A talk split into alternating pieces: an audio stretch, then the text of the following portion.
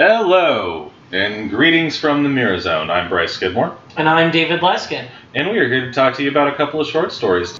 Yes, these short stories are, they're going to blow your mind, they're going to wax your car, they're going to do it all for you, and they're going to do it with a short amount of time, hence the short part of the story. You're going to learn a lot about the nature of self-acceptance, evil, and the banality thereof. Yes, you're going to learn exactly what happens when we ignore evil. And also time travel. So yeah, the ones who walk away from Omelas. If you guys like us, don't forget to subscribe and give us a positive review if you're listening to this off of the site that allows you to review. So without further ado, let's get into our first short story. Ursula Le Guin's The Ones Who Walked Away from Omelas. Thanks, Bryce. Yeah, let's get into it. The Ones Who Walk Away from Omelas. It's basically a story along the lines of a lot of other utopian futures where the narrator, basically a disembodied voice or the voice of the author, is describing to us the utopian civilization of Omelas. And as we go further and further down the rabbit hole of what makes Omelas tick, we find out the deadly secret hiding underneath. Exactly. Now, are there any characters in The Ones Who Walked Away from Omelas? All of the characters in Omelas are, for the most part, either archetypes or along the lines of there once may have been a person like this, but they're not real set-in-stone characters. They're more characters to fill in the spaces for our mind about who populates the city. Exactly. You know, places get names, not people. And the entire thing is based around this sort of speculative utopia. Omelas is... air quotes, the perfect civilization. There is no suffering. It's like if someone turned the John Lennon song Imagine into a utopia with one huge difference. There's no religion, there's no police, there is nothing but just joyously living your life next to your neighbors and loving them and creating beautiful symphonies and works of art and just loving your life. And this prosperity and joyousness, it's not implied, it's actually explicit. If you are to not maybe for a second believe in the utopia you're reading about, the author has several editorial asides explaining to us exactly the level of joy that these citizens feel and what activities they're able to do due to their prosperity. Exactly. But it comes at a terrible price, and the price of which is... one suffering, abused child. In the case of this story, the needs of the many really do outweigh the needs of the few or the one. In this case, the one wretched child who the misery and success of this whole civilization balances upon. And it's not like in Omelas, in its fashion of being weirdly utopic, is not about hiding this from its citizens. It's way more... Every citizen of Omelas, if they so desire, at some point in their life, can come and view the child that is being abused. They're not allowed to say a kind word to it. They're not allowed to help it. They're just only allowed to see it to understand where their prosperity comes from. And it's very vague about it, but everyone who goes to see the child is utterly aware that this being suffering is responsible for their society flourishing. That's right. The devil's deal only works in this situation if people see the price that they pay, and they have to see it fully with naked eyes and not turn away from it. Exactly. And some people can rationalize it to themselves. They can go home and they could get mad, or they can try not to think about it. But regardless, a lot of people will accept their reality and just go back home, except some people. That's right. Some people walk away from Omelas, and I guess it's this ultimately that we're here to hear the story about, is the people who walk away and the significance of what that means to walk away from paradise. Exactly. So that is our plot. Let's go ahead and jump into some quotations. Sure. Sounds good to me. Quotes, quotant quotables. Quotant quotables. So, was it? There's, like Luskin said, there are these implorements by the author. Whoever is telling the story is telling it to someone who has never been to Omelas, and the narrator is frequently trying to urge them to imagine the city. So there's a lot of ifs, there's a lot of ors, there's a lot of imagines, and every sort of section is led up by a question, sort of. The first one is joyous. How joyous is one to tell? How is one to tell about joy? How to describe the citizens of Omelas? And these questions come up sort of like in beats to like make you question. So the first one is how to describe joy. Thanks for the lead-in. The narrator starts out saying like, let me describe to you the city of joy. And like the narrator describes it in this way that sort of pokes fun at a lot of what you would imagine a utopia to be. It's just sort of like this person who the narrator is talking to who's never been to Omelas and can't conceive of a city that is just pure joy where everyone's happy and super chill. This person, the narrator, is constantly urging like, imagine it. Like, I know this sounds crazy to you because it's just so happy. But one of the problems of our world, the narrator points out, is that we are skeptical of things that are happy. The trouble is that we have a bad habit encouraged by pedants, sophisticates, of considering happiness as something rather stupid. Only pain is intellectual, only evil interesting. This is the treason of the artist, a refusal to admit the banality of evil and the terrible boredom of pain. And that really does enforce what you're saying about this, is not only are we told about the joy that the citizens are feeling, but it is reinforced by a running dialogue where, in order to understand the true length of joy that they have, it's compared to our own society and the failings that we face. No, yeah, the narrator is trying to convince us that there is such a thing as a city where everyone's happy and everything's cool. And it's like, I know you don't believe me because, we have been brainwashed as a society to believe that, happiness is stupid, that only pain is intellectual or worth experiencing, which I would really love to just send a copy of this story to Zack Snyder. That's right. The idea that there are gradients and degrees of pain. You don't have to be put through, full levels of torture, one would assume, in order to receive joy for a movie, that being the consequence, or in a fiction in general. And this story argues that, yes, not only is there a cost, but you have to know the cost. You have to really understand not just the joy that you're getting, but whose backs that rest on. She brings up very wonderfully the banality of evil, and we'll come back to that later. I love that idea of, you may be intellectually, skewed against this notion, both the people of Omelas and us, but for very different reasons. So, it goes on. She talks about it, you, the reader, are still skeptical of this place. She's still trying to defend its existence. And the narrator says, I wish I could convince you. Omelas sounds, in my words, like a city in a fairy tale, long ago and far away, once upon a time.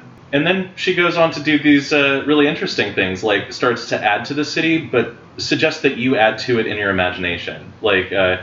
Perhaps it would be best if you imagined it as your own fancy bids, assuming it will rise to the occasion, for I certainly cannot suit you. Yeah, I mean, the story does a great job of, what you said, you fill in the blanks of your mind by seeing what is available, what is going on in the civilization, and what is missing. And those pieces, they're so relevant to however you would view a utopian future that, in a way, it's asking you to imagine what that would look like, what the perfection would look like to you. No, she's asking you to, use your imagination to put forth the city. It starts out with this festival that has, horses and, ribbons and youths that are running around, so it sounds very pastoral, but she also attacks that idea where it's this could be just some pastoral wonderland, or they could have technology. They could perfectly well have central heating, subway trains, washing machines, and all kinds of marvelous devices not yet invented here, floating light sources, fuel as power, a cure for the common cold. Or they could have none of that. It doesn't matter, as you like it. Which, I love that. I know, it's really great because everyone's idea of what that entails, of the feeling of all of these devices that usually indicate a first world civilization, that indicate a civilization that has fixed a lot of its problems. We do have those items in our civilization, and look at how perfectly joyous we are all the time. Exactly. No, and it plays too in this weird thing of don't think that you're that different from these people, which is chilling later. But at this moment, it's still oh, maybe the people of Omelas aren't that different from us. Also, if it sounds too goody two shoes for you, the narrator also says, I fear that Omelas so far strikes some of you as goody-goody. Smiles, bells, parade, horses, bleh. If so, please, add an orgy. If an orgy would help, don't hesitate. And it does help, doesn't it? It almost contributes to this idea kind of seen in movies like and stories where you see a future civilization and their prosperity. If you need to have orgies and other things that would never happen out in public to satisfy your need for this being a future, then so be it. Imagine that. Exactly. And it's I love it too, because it's like it's sort of an apply to at a certain science fiction writer, because I feel like a lot of people who are fans of science fiction, I'm not gonna lie, myself included on occasion, am very into like the Flash Gordon bits, like just when science fiction is like kind of sexy and you know there's weird like hot future sex in it, but it's like I love that where it's like this is a utopic society that's amazing. Orgies, too. They can have them. It's entirely possible. I mean, it's not wrong to have an orgy. Nothing wrong with that at all. No. So, there's one thing about Omelas that's interesting, and it's like this is a word that comes up immediate, is that one thing I know there is none of in Omelas is guilt. Remember that. It'll be important later. I thought at first there were no drugs, but that is puritanical. For those who like it, the faint, insistent sweetness of Druze may perfume the ways of the city. Druze, which first brings a great lightness and brilliance to the mind and limbs, and then after some hours a dreamy languor, and wonderful visions, at last of the very arcana and inmost secrets of the universe, as well as exciting the pleasure of sex beyond all belief. And it is not habit-forming. Wow. Like, right away. This is wonderfully utopic? It's utopic because a lot of these utopian and dystopian futures described in science fiction, the cost is usually the thought police. Yeah. The cost is freedom of action, but not freedom from away from guilt from society, of not being able to indulge the inner mind and the inner life. And these people have that. And it's not habit forming. There really are no drawbacks. All right, and it's like it seems no stigma either, which is like the way that we treat substance abuse in most of this country is not very helpful, and also the way we look at the way people use most drugs is not helpful. Yeah, a lot of people think that marijuana should still be illegal. I'm not going to argue with anyone about that. I'm just going to say it's, you know, there are worse things that you can do, you can put into your body, and people put them in all the time. And it seems like Druze is like already better than anything that we have here, as it's just sort of makes you feel happy, makes your mind sharper, and it's not habit forming. Also, you know, she says in the story, people don't use it that much. It's not like a huge crutch in their society. No, ultimately, what these people have done, once they find out the lesson of what is making their society utopian, that's enough to sustain their joyousness. They don't need highs because they're living it if they're choosing to stay there. Exactly. And their society does away with these, you know, other things that may be sort of symptomatic of your society already not being so well. I'm not saying that you can get away, you can have a society entirely without religion or law enforcement, but the people of Omelas are so like anarchistically good at living together that they have neither of those. They don't need a religion to tell them what to do, and they don't really need police to police them because everyone's so chill. But as we did without clergy, let us do without soldiers. The joy built upon successful slaughter is not the right kind of joy. It will not do. It is fearful and trivial. A boundless and generous contentment, a magnanimous triumph felt not against some outer enemy, but in communion with the finest and fairest in the souls of all men everywhere, and the splendor of the world's summer. This is what swells the hearts of the people of Omelas, and the victory they celebrate is that of life. I really don't think many of them need to take Druze. Yeah, like what you were talking about before, they don't need to police themselves because, you know, everything is permitted. And pretty much all of their decisions are built on that, upon celebrating what it is that they have all understood as being joyous. Exactly. It can almost be like the strange libertarian dream, where it's like everyone just kind of does whatever they feel like they want to do and they don't hurt each other. It's really cool, because it's like this is something that Ursula Le Guin goes for in a lot of her fiction. She's very like, I'm not saying that she doesn't employ violence sometimes in her work, but she encourages her readers to be skeptical of it.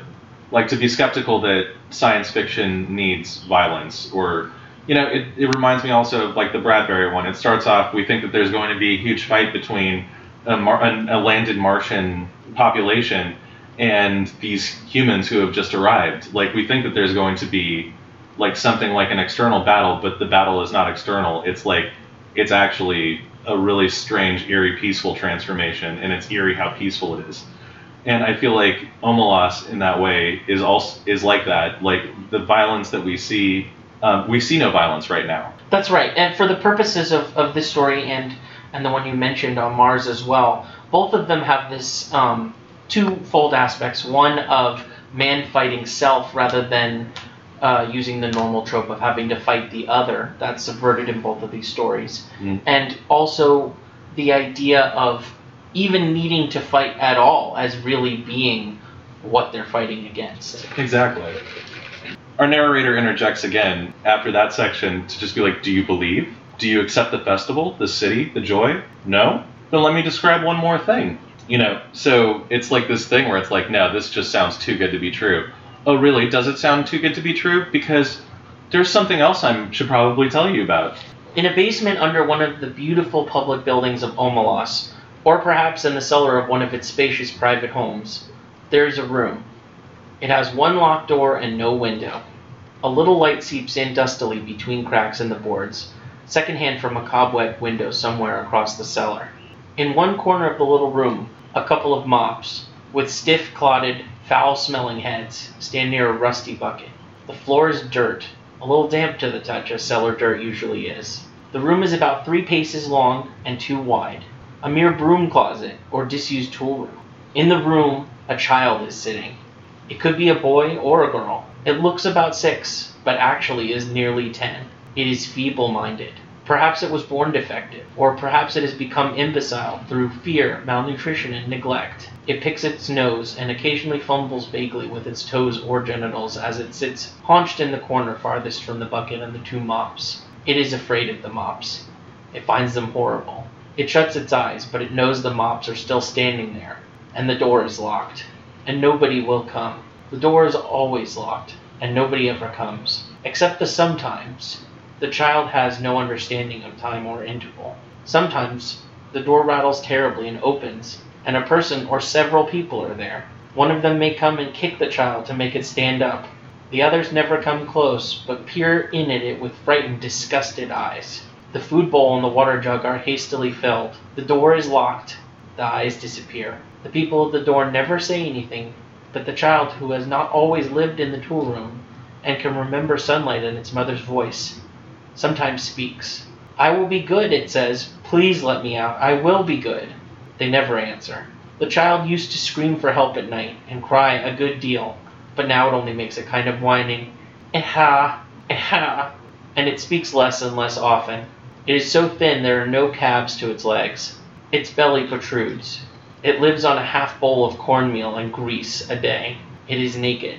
Its buttocks and thighs are a mass of festered sores, as it sits in its own excrement continually. Fuck. And that's the price. That's in this perfect utopia, this is happening. And as for those people that you see, come to see the child and say nothing, they all know it is there, all the people of Omelas. Some of them have come to see it. Others are content merely to know it is there. They all know that it has to be there. Some of them understand why, and some do not. But they all understand their happiness, the beauty of their city, the tenderness of their friendships, the health of their children, the wisdom of their scholars, the skill of their makers, even the abundance of their harvest and the kindly weather of their skies depends wholly on this child's abominable misery. This is usually explained to children when they are between 8 and 12. Whenever they seem capable of understanding. And most who come to see the child are young people, though often enough adults come, or come back to see the child. No matter how well the matter has been explained to them, these young spectators are always shocked and sickened at the sight. They feel disgust, which they had thought themselves superior to. They feel anger, outrage, impotence, despite all of the explanations. They would like to do something for the child, but there is nothing they can do. If the child were brought up in the sunlight out of that vile place, if they were cleaned and fed and comforted, that would be a good thing indeed. But if it were done, in that day and hour, all the prosperity and beauty and delight of Omelas would wither and be destroyed. Those are the terms. To exchange the goodness and grace of every life in Omelas for that single small improvement. To throw away the happiness of thousands for the chance of the happiness of one, that would be to let guilt within the walls indeed. The word guilt recurs twice, and I love that too.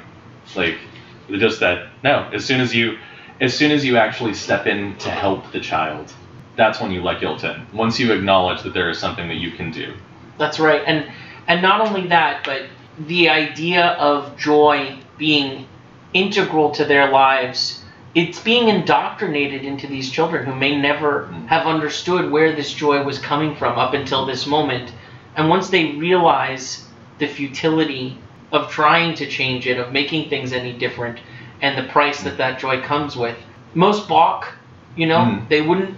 It's not up to them to decide or how whatever rationalization they need to tell themselves, but the status quo has to remain. Exactly. And what's weird, and the thing that was really weird about that quote is like, some people get outraged and they wish that there's something they could do. Does that sound familiar? Like, just in terms of, I've said it in my life, just like, but what can I do? I wish there was something I could do to alleviate the suffering. The very notion of as soon as you get up and go out and actually do it, like, then you've ruined the facade of joy. That's right. If they let guilt in, then they have to start examining everything they do with a microscope. And they'll realize very quickly that without paying this price, there really is no guilt-free way to have joy. Yeah. No, it's like once you concern yourself with the suffering of someone else, it will end your happiness.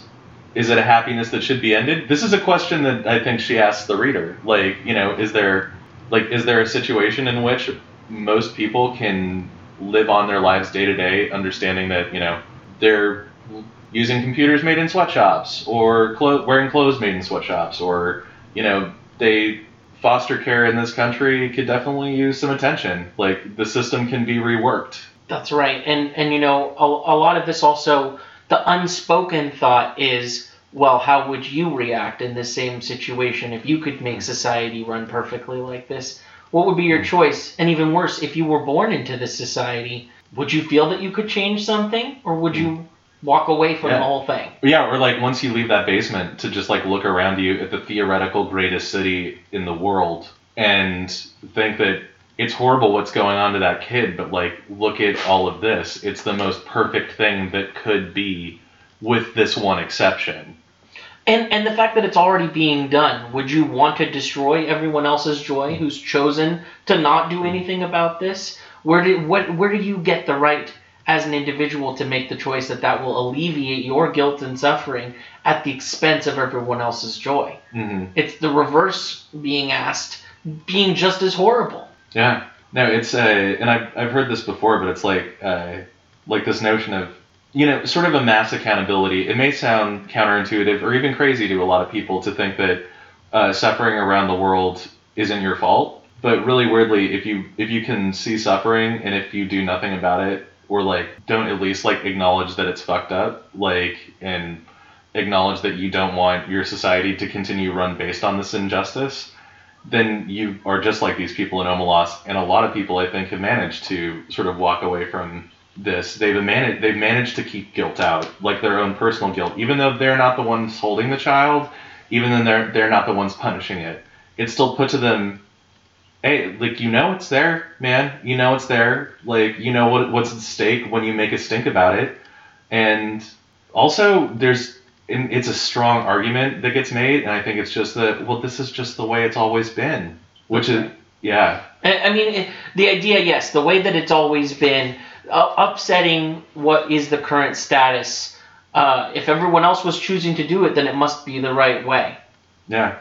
No, it's there must be something based on this age-old wisdom of, like, neglecting and hurting this one child. And it seems to make their society amazing, but, like, it also might be a weird sort of self-hypnosis.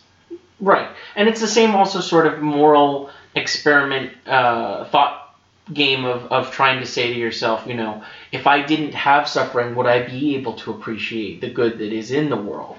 Yeah. And all these people, the people that choose to stay in Omelas, the people who've seen what lies beneath it, they have chosen to. And to undo that would be to undo all of their joy for your own personal expense. No, and I feel like it's just part and parcel for like the shifting of this story, because you know, she says, imagine this. No, don't imagine that. It's like this. Or like, you know, if you like it like this, then think of it this way. The way that that section starts out that I thought was amazing was in a basement under one of the public buildings of Omelas, or perhaps a cellar in one of its spacious private homes. Like, this could be either a state activity, like this could be like, you know, we lock this child under City Hall and like everyone has to come and look at it. Or it could just be some private citizen. Like, this is... There is no, like, rule for, like, who, what, or where the child is, but just that it is being tortured. Right. And the fact that it doesn't really matter where it is, it means that it could be anybody's basement. It could be anybody's building. And it might as well be, because they're tolerating it, regardless of where it is and who it's happening to. Exactly. Often the young people go home in tears, or in a tearless rage, when they have seen the child and faced this terrible paradox. They brood over it for weeks or years, but as time goes on, they begin to realize that even if the child could be released, it would not get much of its freedom. A little vague pleasure of warmth and food, no doubt, but little more. Which, that really fucks with me in a weird way. Just this idea that, you know, people will be pissed about it, but they're like, well, yeah, but that child wasn't going to be happy anyways. It's already defective. It's already hurt beyond the point. And like, what kindness could it feel? That's not a small fraction of the happiness we feel. Right. Which it's already like separating yourself from it. Exactly. And it allows for the rationalization in the same way that in our world, in order to feel joy every day, many people have to rid themselves or face once and then turn away from the evils that go on every day, the banality of evil. And, you know, once we begin to ignore one or two things, it becomes a slippery slope to ignoring much bigger things. Exactly. Their tears at the bitter injustice dry when they begin to perceive the terrible justice of reality and to accept it. Yet it is their tears and anger, the trying of their generosity, and the acceptance of their helplessness, which are perhaps the true source of the splendor of their lives. Wow.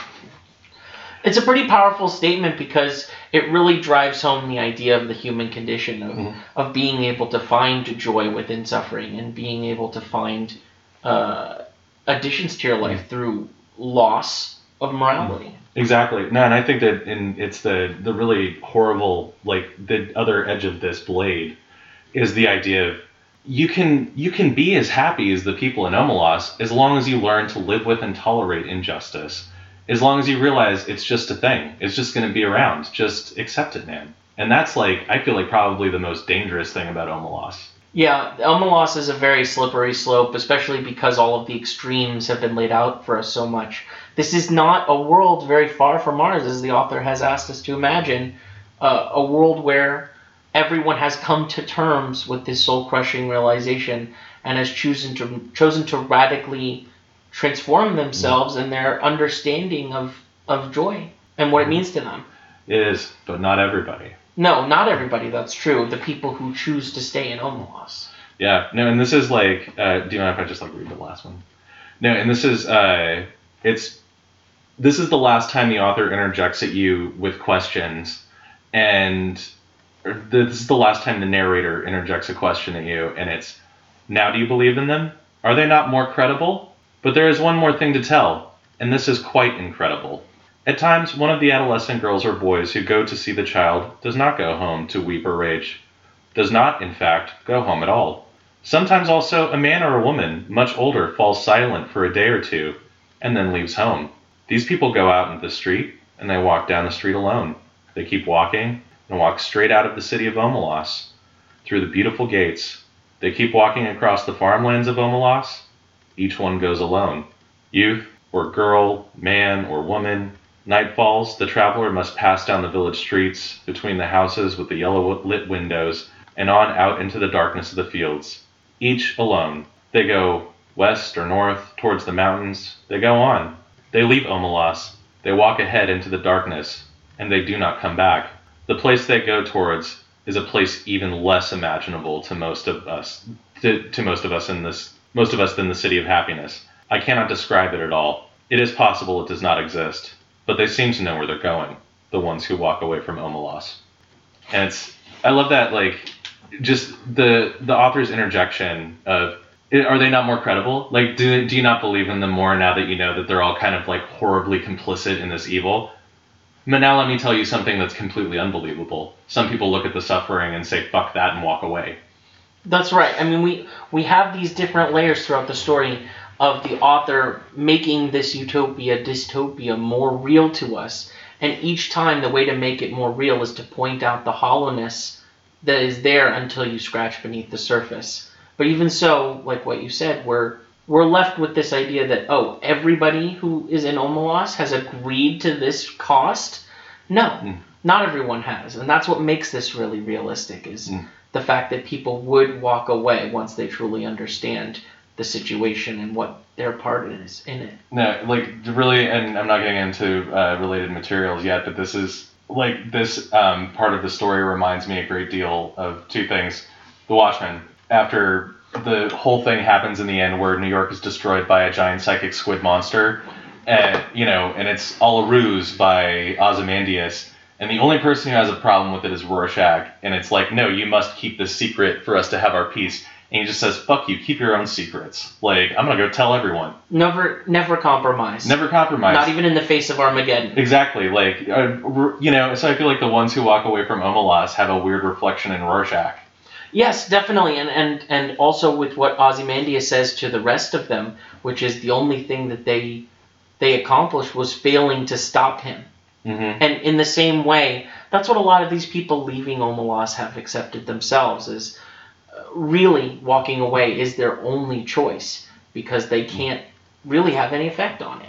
Yeah. Other than how it affects themselves. I just thought of war games too. The only winning move is not to play. Exactly. Like, I'm actually not going to play Utopia if this is how you do it. That's right. And the idea of nonviolence and acceptance and the implications of, you know, it's evil to accept this cost and live among it in a utopia.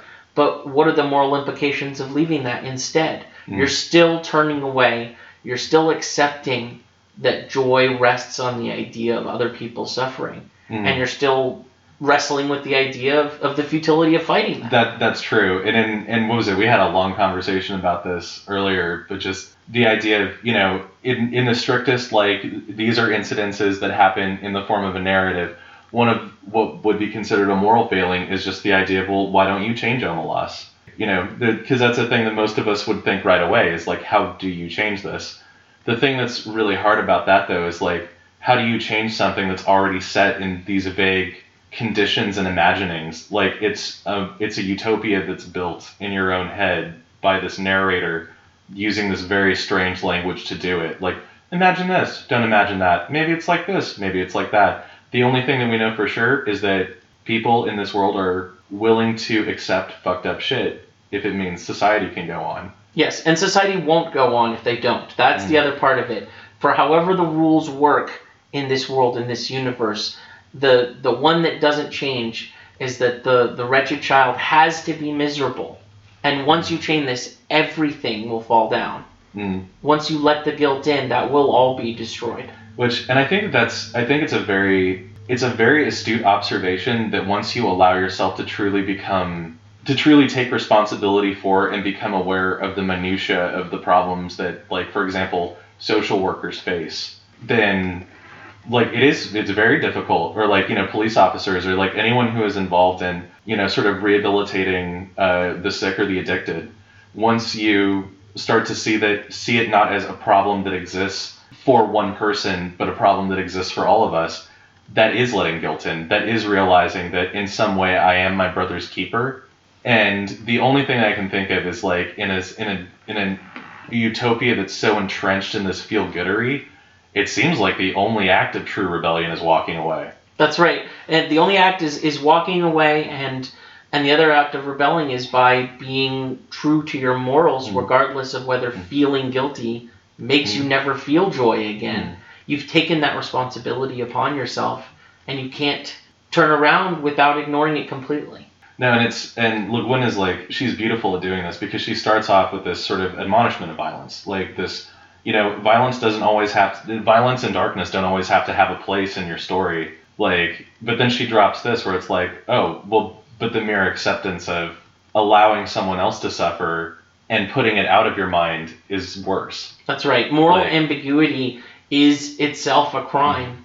So Omelas does have violence. It just has violence against one person, and the act of rebellion is just being like, I'm actually not even cool with that much violence. It is a fraction of the amount of violence that can happen in this society. I'm still not cool with it. That's right. It's about, like, I feel like always saying no.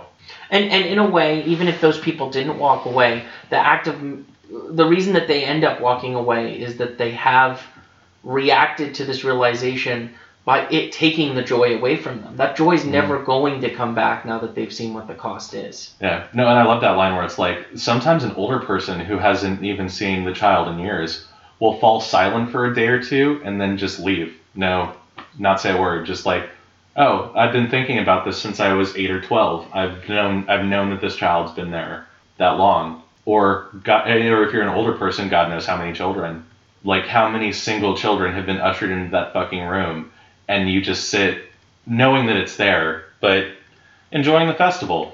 That's right. And enjoying your drews. The elders, the fact that they're able to enjoy all this after knowing that it's potentially happened to many people, it's the same sort of weight and guilt that I'm continuing to allow this to happen, and I know what happened before. It's the tolerance of evil. Yeah. So that's the ones who walked away from Omelas. There's that phrase, the banality of evil. I wanted to bring it up because so this story was published in New Dimensions 3 in 1973, but a couple of years before that came out in 1963. Hannah Arendt, this wonderful philosopher. If you ever get a chance, she wrote a great deal of amazing books. The Human Condition is my favorite. She also wrote this book called Eichmann in Jerusalem, which is all about the trial of Adolf Eichmann when he was captured and then brought to Israel for trial for war crimes.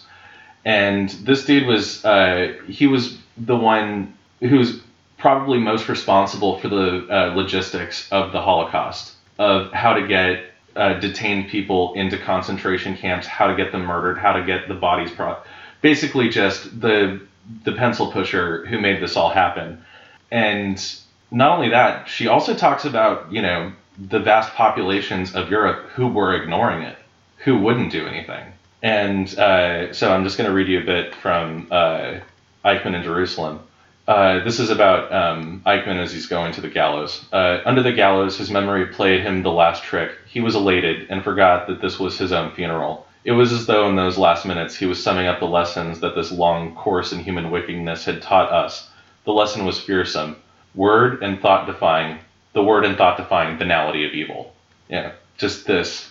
Yeah, no, it's something, for something to be evil, it doesn't have to be epically in your face all the time. And, you know, working out its evil machinations. It's not always Chernabog eating the demons that come out of his stomach. It's not always a grandstanding Christopher Lee as Dracula. Sometimes evil is just the shit your government's doing. It's sometimes the child in Omelas, like there were children that people turned their backs on throughout history, and positive. So it is like the idea that, you know, evil doesn't have to be super. Like, evil doesn't have to be combated necessarily with guns or with force. It has to be combated with understanding, acceptance, accept that evil things happen, but, like, accept that you are seeing something evil and understand that it is not cool. Yeah, exactly. It's coming to terms with your participation, whether that's through willful ignorance or whether it's just allowing it to happen. But either way, it's still making a choice, even through inaction, to allow evil to exist, despite knowing what good and evil are inside. Yes, and I think, and Le Guin, I'm sure she took that phrase specifically for this reason. It's this a parallel drawn between Adolf Eichmann and everyone who lived in Nazi-occupied territories who turned a blind eye to massive injustice because. Maybe the trains ran on time. Maybe they just didn't want to rock the boat. Maybe it didn't matter because it wasn't their kid. That's right. And but in the end, evil begat evil. And in one way, one person allowing or ignoring evil while it's going on spreads to many until we're talking about countries We're talking about large groups of people that, when asked afterwards, knew the difference between right and wrong and just couldn't have understood how it happened on their watch or chose not to. So, do you have any reactions? Reactions, yes. I mean, what really stands out for me in this story is it's the idea of the sliding scale utopia and the sliding scale dystopia. You can change the factors involved. You can change the devil's deal that's made between the citizens, but in the end, whether it's one person suffering or 1,000 people suffering, you're really just talking about negotiating at that point about what you're willing to let happen. Yeah. Now, how much injustice am I okay with as long as everything around me is fine? And the scarier implications of this story, which is if you've been following this whole time with the author saying, does it seem real yet? How about now? Mm-hmm. Does it seem real yet? Is yes. When you understand that suffering is at the root of the cost of this civilization, it absolutely makes sense that the people who've come to terms with it are full of joy. Mm-hmm. No, and after all of that, it's almost like the joy. Like, I'm not going to say hypnotic. You know, it's not like, you know, a society where everyone's been mind controlled. It's a society that's engineered around a shared deferral of this guilt. We just won't let guilt in. Like, this is not, we can't have that here in Omelas, because guilt, the understand that you're a party to something wrong, that's the thing that makes you unhappy. That's the difference between a utopia. That's the difference between a utopia and a dystopia, or in this case, it's both. That's right, because, you know, this deal wouldn't work if the wretched child was trapped in the basement and nobody knew about it. Mm. What cost is that? They don't know where their joy is coming from, but the staring at the implications of what they've done and choosing to continue to put that upon generations that come afterwards. These children who have never been for the first time, they've been born into joy, so they only know what comes of the cost, and the parents are choosing to inflict that on their children as well. Yeah, and it's really fucked up. It is, agreed. Super fucked up. Can we just say fuck these people, except for the ones who walk away? Omelas, boo. Ew. Is it? Do we have? So, what are some good related stories? Like, I mean, if you liked this, what are some good stories that were influenced by the story, or that you think have similar elements? We talked a little bit about The Matrix having a great deal to do with this, didn't we? I mean, yeah. The ideas of you know, we have the classic scenes of Morpheus explaining to Neo basically why this perfect, you know, not perfect to humans, but perfect to robots for keeping people in a dream state for their batteries, for their energy. The whole power system explained in the idea of allowing evil to happen. There's many people who escape from the Matrix who continue to want to live in it after they see it, in many ways the same as the people who do the wretched child. Cipher is just like, fuck it, I want to go back to the machine. The machine wasn't as bad as, you know, and that's a weird thing. Can you imagine someone who walked away from Omelas wanting to go back? Like, what would the world have to throw your way?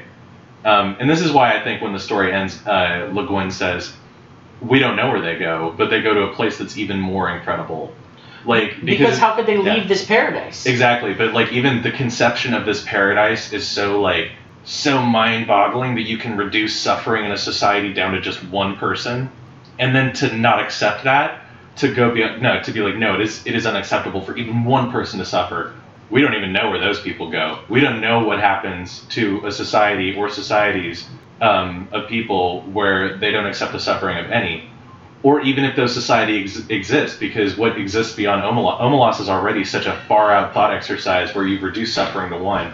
Once you reduce that number to zero, I can't even tell you what that looks like. Exactly, and The Matrix has some really good parallels as well, because they leave the utopia of The Matrix for what seems like a terrible hell on Earth for where they end up living outside of The Matrix. And in some ways, the cities of the real are almost as unimaginable as to those people leaving the Matrix as people leaving Omelas would be. It's like, well, yeah, you have your freedom, but you're going to eat gruel every day and fight robots that outnumber you 1,000,000 to 1.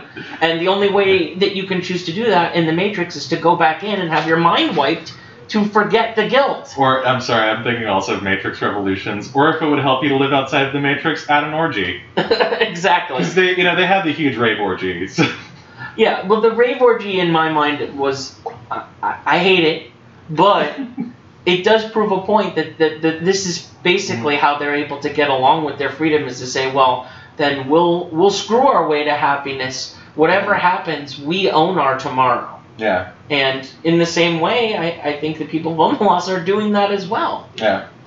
And there's actually, it's something else, too, that you brought up where it's like this. So it's another thing that I think makes the Matrix somewhat relevant to this conversation is you also have that stuff that the architect said where it's like just in this set system that they've designed to be the most acceptable to the greatest number of people. Like the first Matrix was a paradise, but no one believed it, so they redesigned it to look like, you know, the early 2000s. But they couldn't. It was not reducible to zero. There were always a number of people who rejected the system, which is why they had a Zion. Exactly, and Omelas is the same way. The only way that people will accept the system is they confront the evil head on, and then walk away either splintered or ignorant, or defiant. Exactly, and that's how you end up with the freedom fighters and the people that leave Omelas entirely as well. Which that would be amazing if there was, you know, I know it's like this. It's a wonderful bit of speculative fiction that doesn't need a sequel, but I just love it if some band of refugees like made their way back to Omelas to liberate the poor child. One could imagine that sequel, you know. And it would turn the world into Mad Max in this scenario, but like, yeah, I'm fine with that. Yeah, we've definitely got an Omelas Reloaded or an Omelas Thunderdome situation at that point. But the narrator leaves it so loose that we can make those kinds of wild speculations about what happens after. Mm-hmm.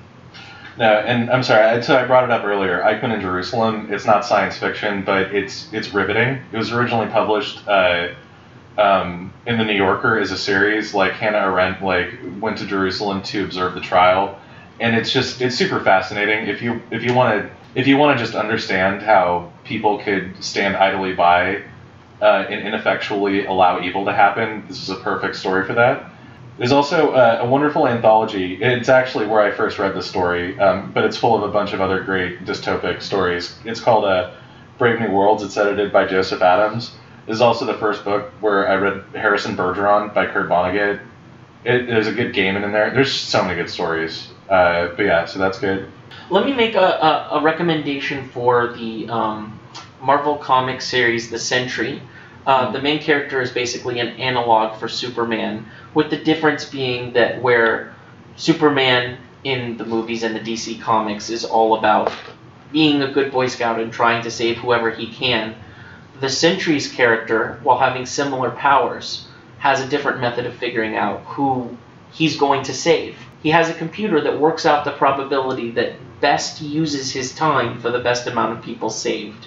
But the added bonus from that being that he also knows, by making the choice of who to save, who he's allowing to die.